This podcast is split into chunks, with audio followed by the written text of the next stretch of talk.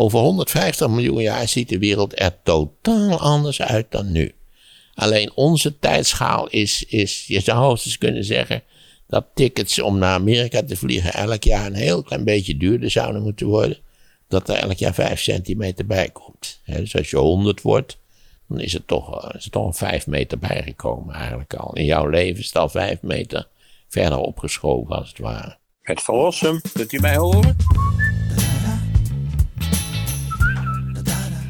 Nou, ik ben bezig met mijn podcast te maken. Dus als u niet, als u niet met de uitleg in de podcast wil, dan is het verstandig om op een ander tijdstip te bellen.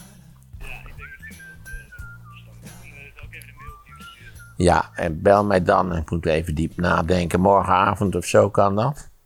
Ja, dat... Uh, probeer dat maar. Oké. Okay. Okay, helemaal goed. Jo, dag. Waar wil je mee beginnen? Ik heb geen idee waarmee ik zou moeten beginnen, eerlijk gezegd, deze week. Ik heb de hele week stukjes geschreven voor de, de deadline van het tijdschrift Maarten is aanstaande donderdag. Dus ik ben druk bezig geweest. Ik heb dat stuk over Rutte geschreven waar ik het over gehad heb. Ja. Heb je nog dingetjes aangepast? Nee, ik heb geen dingetjes aangepast. Ik las daarna weer een stuk waardoor ik dacht... het zit nog weer iets ingewikkelder in elkaar dan ik misschien vermoed had. Er zit iets meer historische continuïteit in, maar ik heb het zo gelaten als het is. Het gaat eigenlijk toch voornamelijk om de wetgeving die het werk was van de diverse kabinetten Rutte. En de effecten die die wetgeving heeft gehad en die zo jammerlijk in strijd waren met de grootste gedachten die erachter zaten. Eigenlijk hele onjuiste en utopische gedachten over die zelfredzaamheid waar we het volgens mij over gehad hebben. Dus dat heb ik gedaan. Toen heb ik een stukje geschreven over de Biesbosch, want ik werk aan een serie, zeg maar, die in de ruimste zin uh, water in Nederland uh, als onderwerp heeft. Dus ik heb al van alles nog wat gedaan. Tot nu toe heb ik mij beperkt tot water, wat ik zelf uh, regelmatig uh, doorkruist heb. Ja, niet met een bootje of zo, maar... Ja, we gaan naar Texel natuurlijk, dus het Marsdiep heb ik gedaan en uh, van alles en nog wat. Maar ik was een beetje door het water heen, wat ik zelf van nabij kende. Dus nu heb ik de Biesbosch gedaan, wat eigenlijk een enorm interessant onderwerp is. Eigenlijk geldt voor vrijwel alle onderwerpen onder de zon dat... als je erin verdiept, dat het dan enorm interessant is. En ook weer actueel nu door de droogte. En zeer actueel door de droogte, want de Biesbosch wordt gebruikt als waterbekken. Dus die kan nog een bijdrage leveren aan, aan de, de snel toenemende watertekorten in de komende weken. Maar de Biesbosch is natuurlijk in, vooral interessant omdat wij het altijd hebben over de strijd tegen het water en de bedijking en, enzovoort, enzovoort. En dit is nu een voorbeeld waarbij de strijd tegen het water verloren is. Want ooit was de, de, de Biesbosch was de, de grote waard. En die is door de Sint-Elizabethsvloed in de vijftiende eeuw, veertien eenentwintig, als ik het goed heb onthouden, is die onder water gelopen. Die is deels weer opnieuw bedijkt en in, eh, gebruikt als, als landbouwgebied, maar een gedeelte is gebleven wat het nog steeds is, namelijk een moeras. En in dat moeras was het eeuwenlang zo dat er een getijdenbeweging was van twee meter. Die was wat relatief heel groot. En pas door de Haringvlietdam is eigenlijk het contact met de zee en dus die sterke getijden, die is afgebroken. En het sluit af dat stukje. Er staat van alles en nog wat in over die Biesbosch. Dat ook in de Tweede Wereldoorlog enorm handig was, omdat het natuurlijk, ja, het is een woestenij, dus je kon je daar ook als onderduiker... kon je daar goed verstoppen. En, eh, het was ook een soort contactpunt tussen het bezette Noord-Nederland en het niet bezette Zuid-Nederland. Kortom, de Biesbosch heeft allerlei avonturen beleefd. Eh, maar ik sluit af met het uitzetten van de bevers. De bevers zijn daar in achtentachtig uitgezet. Een beverfamilie uit de D D, voormalige D D R. Ja, dat was toen natuurlijk nog D D R. Kennelijk hebben ze op de communistische instelling van de bevers niet gelet. Of die hadden ze niet, dat weet ik niet precies. De bevers hebben het geweldig gedaan. En eigenlijk geef ik de bever, bevers als... Want wat doen bevers? Bevers zijn, zijn eh, moerasbewoners.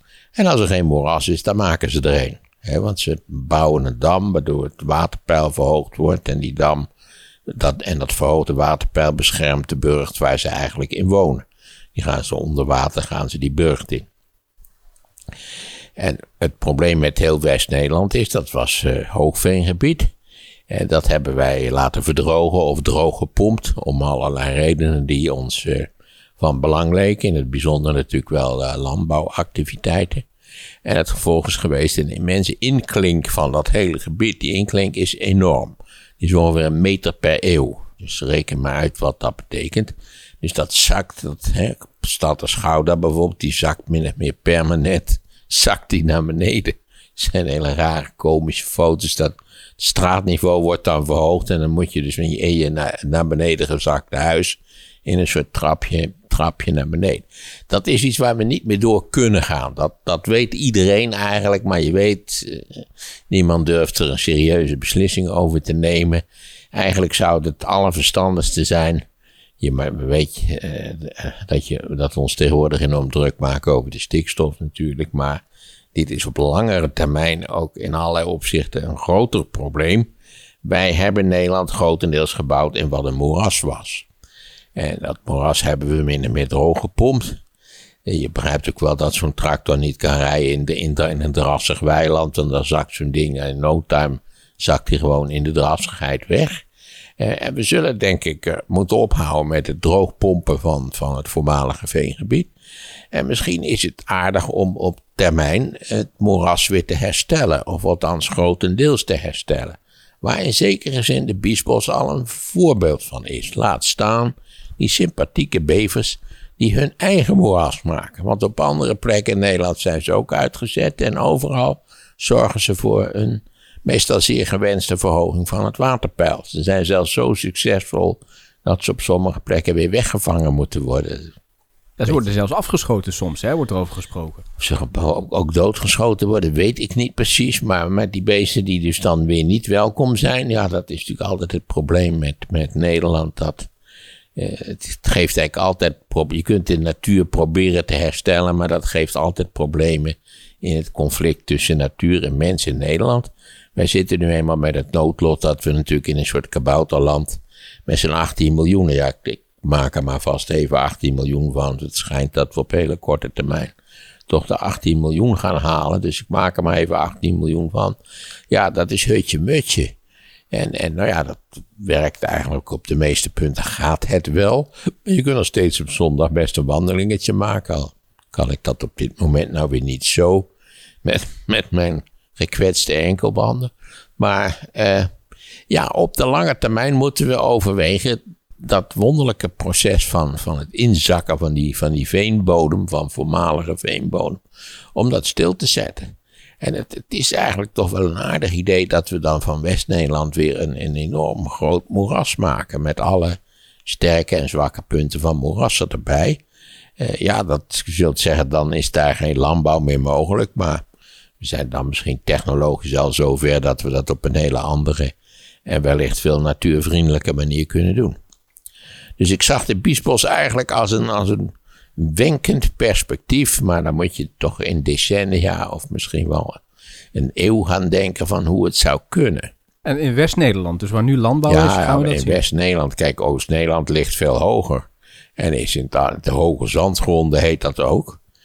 Je weet ook in West-Nederland is, het, is volgens mij de neerslag nog steeds betrekkelijk normaal qua hoeveelheid.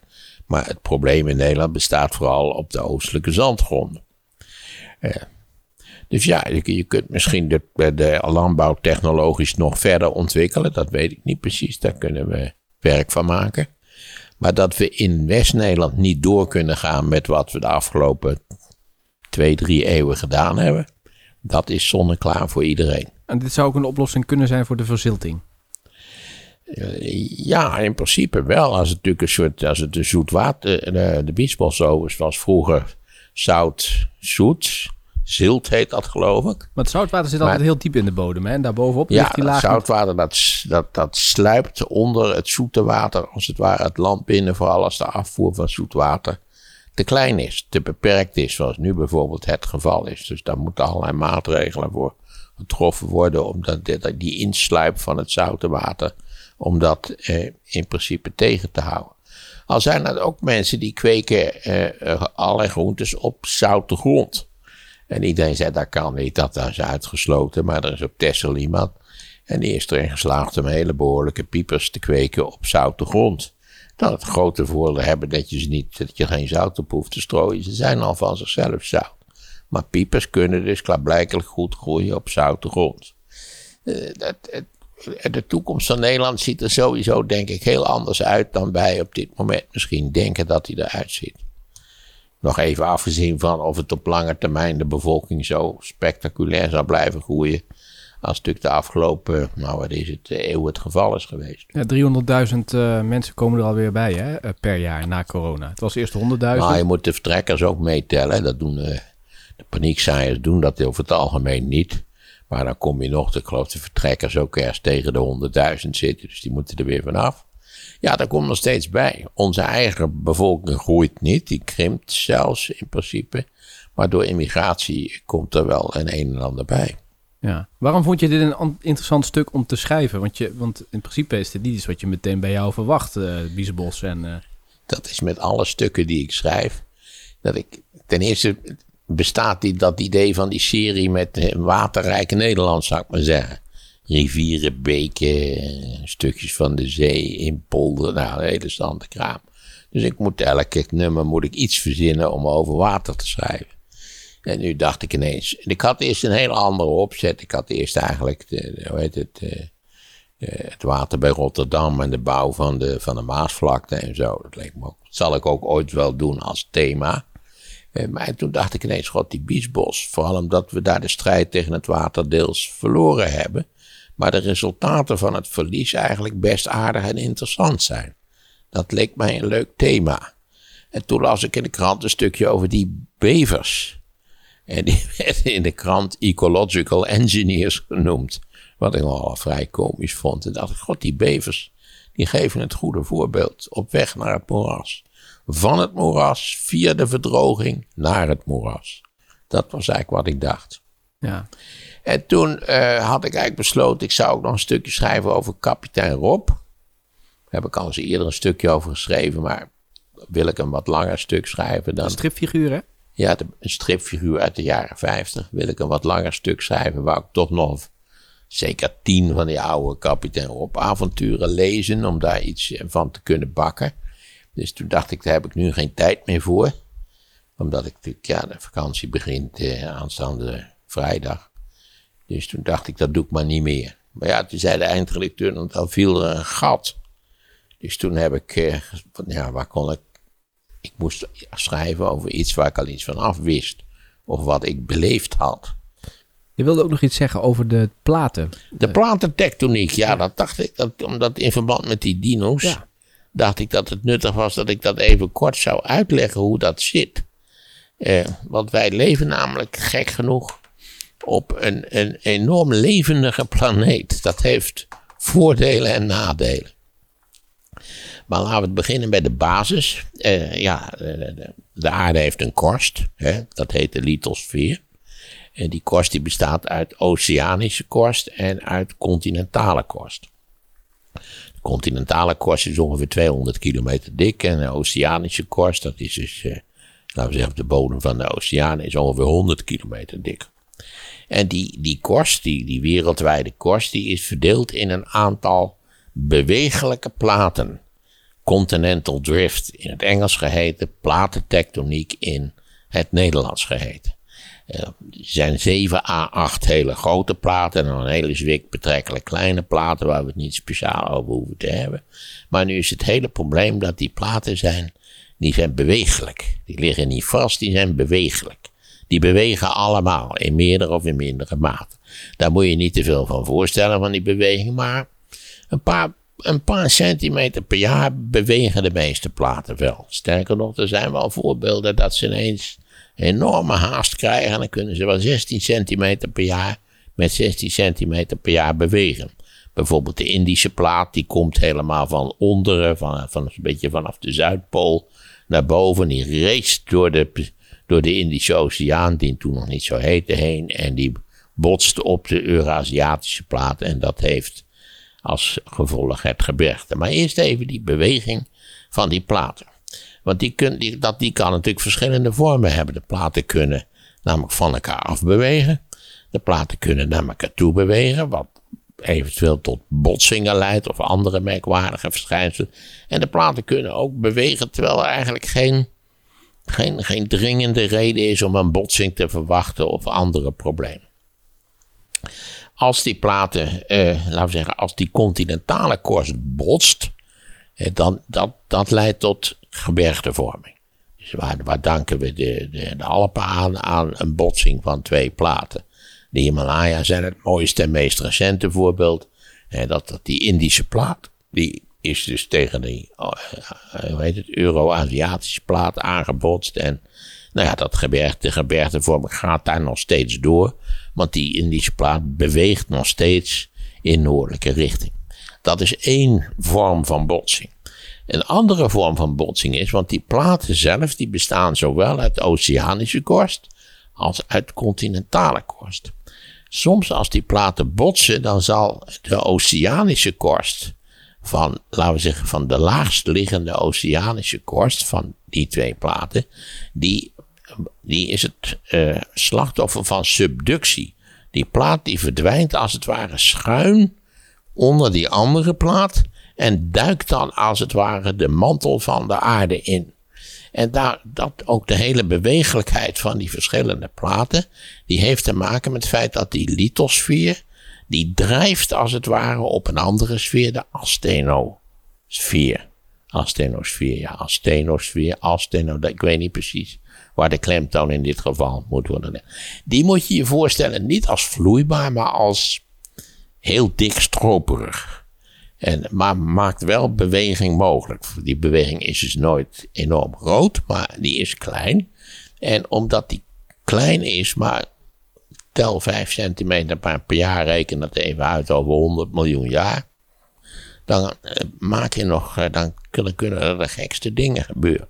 Voor iedereen moet ook, nadat ik dit verteld heb, even opzoeken op het internet. Er zijn hele leuke kaartjes waar je ziet hoe die... hoe die platentektoniek, hoe die beweging van die verschillende platen over het aardoppervlak, hoe die in zijn werk is gegaan. En bijvoorbeeld bij het begin van het dino-tijdperk vormden alle platen één groot supercontinent, Pan, Pangaea geheten. Vandaar ook dat die, die, die oorsprong van die dino's zich eigenlijk overal heeft voorgedaan, maar dan in de, de, de daaropvolgende honderd, honderdvijftig miljoen jaar drijven die platen eigenlijk langzaam uit elkaar en vormen langzaam het beeld wat wij nu niet waar op onze landkaarten zien en waarvan we denken dat het onbewegelijk is. Dat is helemaal niet zo. Bijvoorbeeld de afstand tussen ja, Europa en Noord-Amerika, die neemt nog steeds vijf centimeter per jaar toe. Dus die ene plaat die drijft af van de andere plaat. Als die, we hebben het dus over de botsing gehad. Maar er is natuurlijk ook divergentie. Dus dat we zeggen dat de platen van elkaar afdrijven. En als de platen van elkaar afdrijven, krijg je in, in de oceaan een heel merkwaardig verschijnsel. Namelijk dat zich daar nieuwe korst vormt. He, dus die twee platen die trekken verschillende kanten op. En daar op die... Op die groeven die daar in het midden ontstaat, daar ontstaat nieuwe oceanische korst. Dat moet ook haast wel, want er verdwijnt dus oude oceanische korst bij die subductie, als ze botsen. Maar als ze dus van elkaar afbewegen, ontstaat nieuwe oceanische korst eh, halverwege die, eh, niet waar, de afstand tussen die, twee, tussen die twee platen als het ware.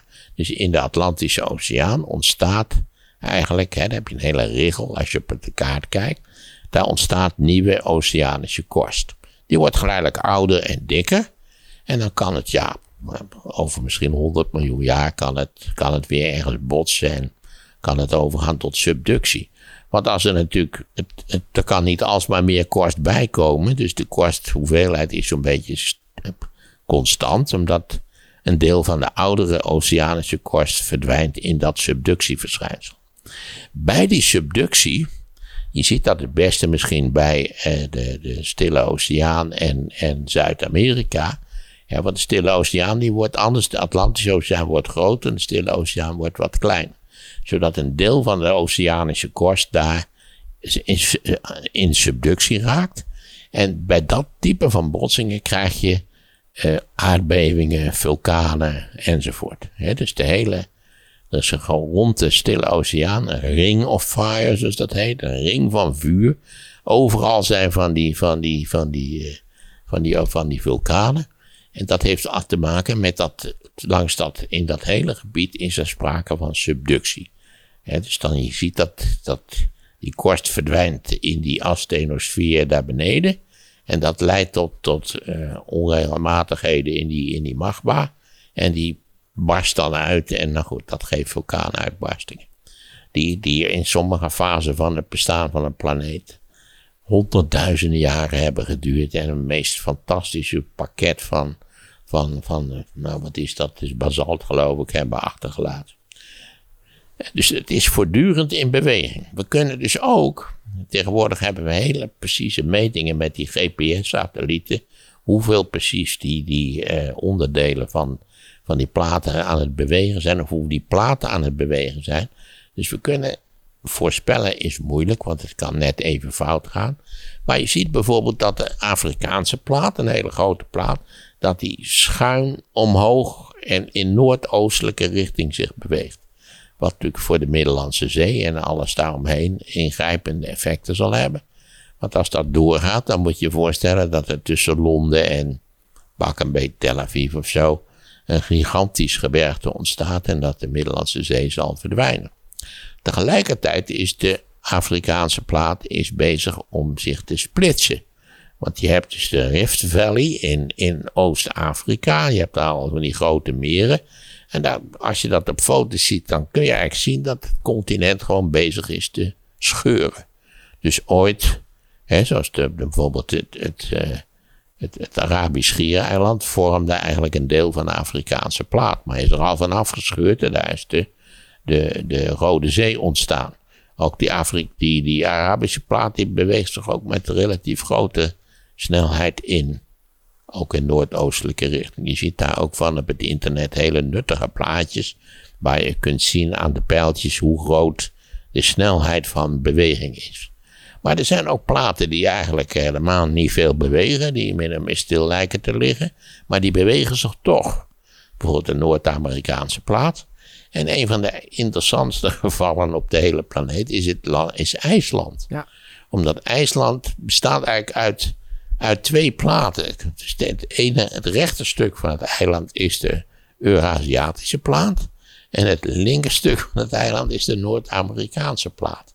Die ooit aan Europa vast heeft gezeten. Omdat die, de Appalachen in het oosten van de Verenigde Staten. Dat is precies hetzelfde gebergte als de, als de bergen in Schotland bijvoorbeeld. En hoe kun je dat nou maar zien? Dat is het aardige van fossielen. Niet waar dat je, als je die... Stel je even voor dat het één gigantische eenheid is, wat het ooit geweest is. Meerdere malen overigens, en dan breekt het weer uit elkaar en dan drijft het weer bij elkaar. Dat kun je zien aan de fossielen, vaak heel interessante plantenfossielen. Want als je natuurlijk ontdekt dat, dat die plantenfossielen, dat die, eh, laten we zeggen, precies hetzelfde zijn in Zuid-Amerika en in Afrika en eh, noem nog eens wat, hè, dan kun je... Je kunt hele lijnen uitzetten hoe ze ongeveer aan elkaar moeten hebben gezeten, gezien het voorkomen van bepaalde fossielen, die zich overal in feite voordoen, omdat ze zich overal in dat supercontinent ooit hebben voorgedaan. Het idee natuurlijk dat ze ooit bij me- in elkaar gepast hebben, is betrekkelijk oud. Omdat je natuurlijk als je naar Afrika kijkt en naar Zuid-Amerika, dan moet je wel een beetje een oliebol zijn om niet te denken, jongen. Dat zou heel leuk in elkaar gepast hebben. Dus ik geloof wel in de zestiende eeuw waren er mensen die zeiden van ja, dat, dat, dat moet toch op een of andere manier, moet dat, moet dat aan elkaar gezeten hebben ooit. Maar men wist natuurlijk helemaal niet hoe en wat. Want wat ik nog niet vermeld heb is natuurlijk, waarom bewegen die platen eigenlijk? En dat is een heel complex proces, wat mensen eigenlijk niet, we weten dat nog niet honderd procent zeker, maar het heeft te maken met convectiestromen in die mantel. He, in, die, in die heel traag vloeibare mantel. Daar heeft het waarschijnlijk mee te maken. Uh, in het begin van de vorige eeuw heeft een Duitse meteoroloog, een zekere Alfred Wegener, die heeft een boek geschreven over de platentectoniek. Die heeft gezegd, ja, kijk, als je naar fossielen kijkt, is dan, dan, dan is maar één conclusie mogelijk. Ooit moeten die continenten of die platen allemaal aan elkaar gezeten hebben. En toen zei iedereen, ja, dat kunnen we zeggen, maar ik bedoel, hoe, hoe verkla- hoe, waar, hoe, waarom bewegen ze dan? Ze konden die beweging natuurlijk ook nog niet behoorlijk meten. Het was alleen maar de fossiele, eh, zeg maar het fossiele boek, dat, dat was het enige wat in die richting wees. Dus ja, men wou Wegener niet geloven. En toen in de jaren twintig heeft al een Engelsman gezegd, het zou best kunnen door convectiestromen in die mantel. Maar ja, dat was ook moeilijk aantoonbaar.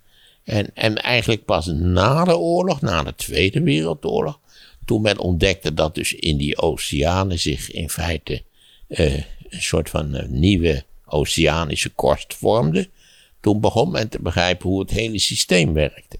En ook dat subductieverschijnsel.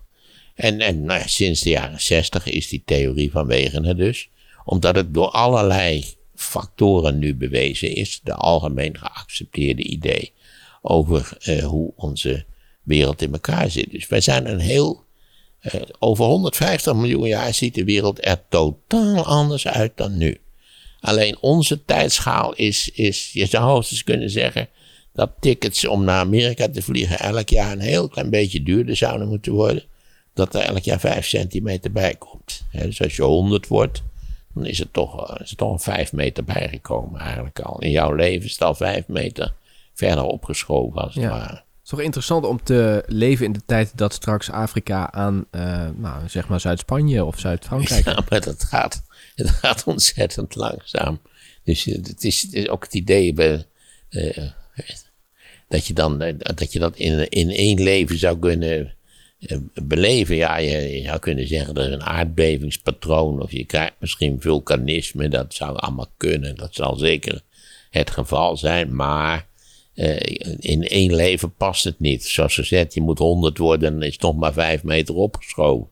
He, voordat de straat van Gibraltar dicht is, dan... Uh, ik weet niet precies hoe, hoe, hoe ver die is, maar dat uh, loopt al in de miljoenen jaren. Maar er moet een moment zijn, en dat, dat moet dan iemand meegemaakt, als er dan nog mensen zijn op deze aarde, dat dat gaat gebeuren. Jazeker, dat, ja. Of er nog mensen zijn, dat weten we niet. Dat we zeggen, het kan best zijn.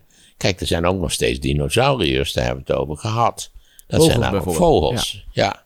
ja. Als je een kip hebt, dan, ja, die, die geloof ik, een kalkoen. Die, die is de naaste verwant van de, van de Tyrannosaurus rex. Het klinkt ja. een beetje eigenaardig, maar het, zo, zo is het eigenlijk. Ja.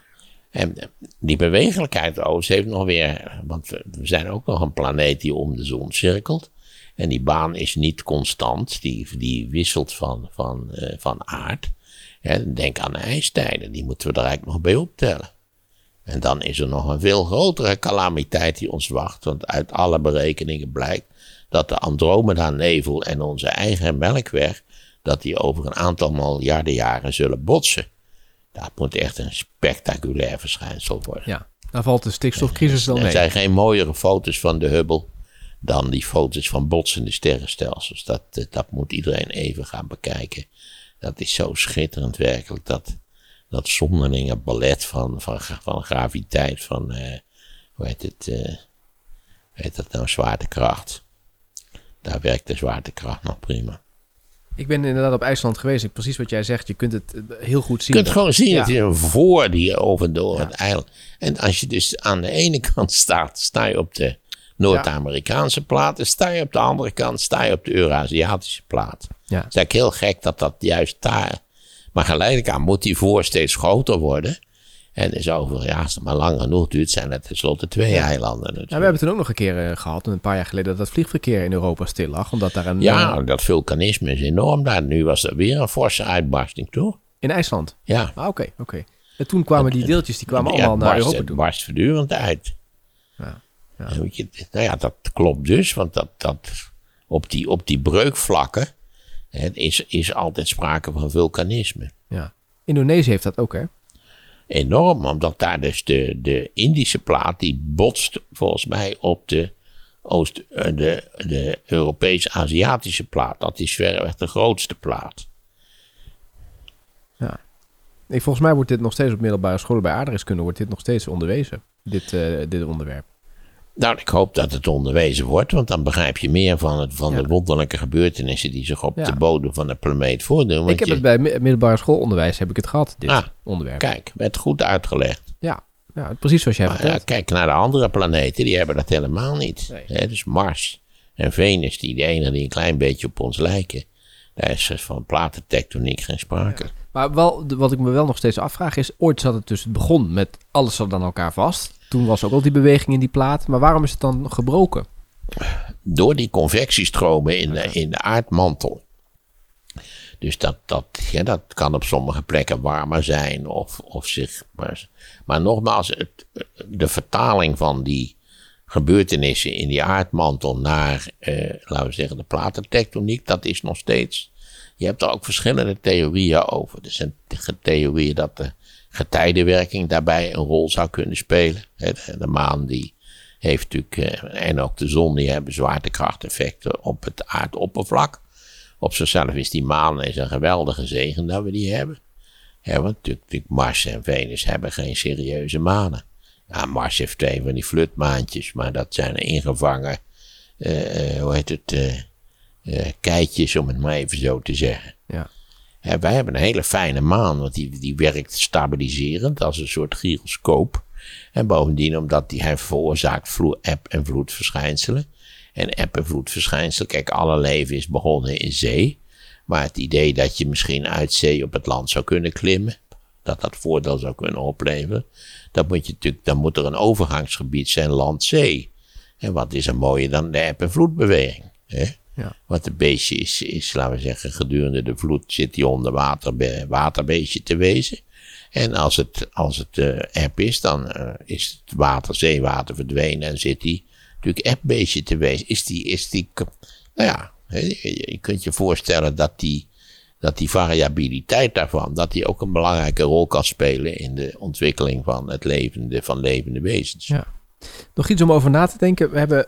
twintig, moet ik, even, moet ik het goed zeggen, twintig september hebben we in Tifoli weer een live podcast. Goed zo. En er waren meer luisteraars die zeiden van misschien is het leuk om, uh, die vraag heb ik meerdere keren voorbij zien komen, om weer eens één onderwerp te doen.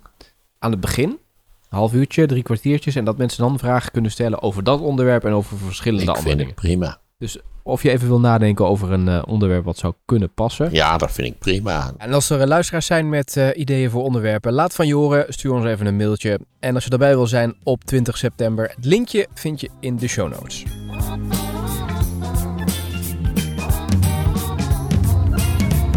Nou, een hele stand kraam. Ik heb laatst gelezen wat, wat de Apple eraan verdient en wat de Chinezen eraan verdienen. En dan... moet je toch ook als Chinees denken, we doen iets fout. Dit moet op korte termijn moet dit veranderd worden, want dit is een hele onrechtvaardige zaak. En dat is het ook in allerlei opzichten. Maarten over de geschiedenis van China.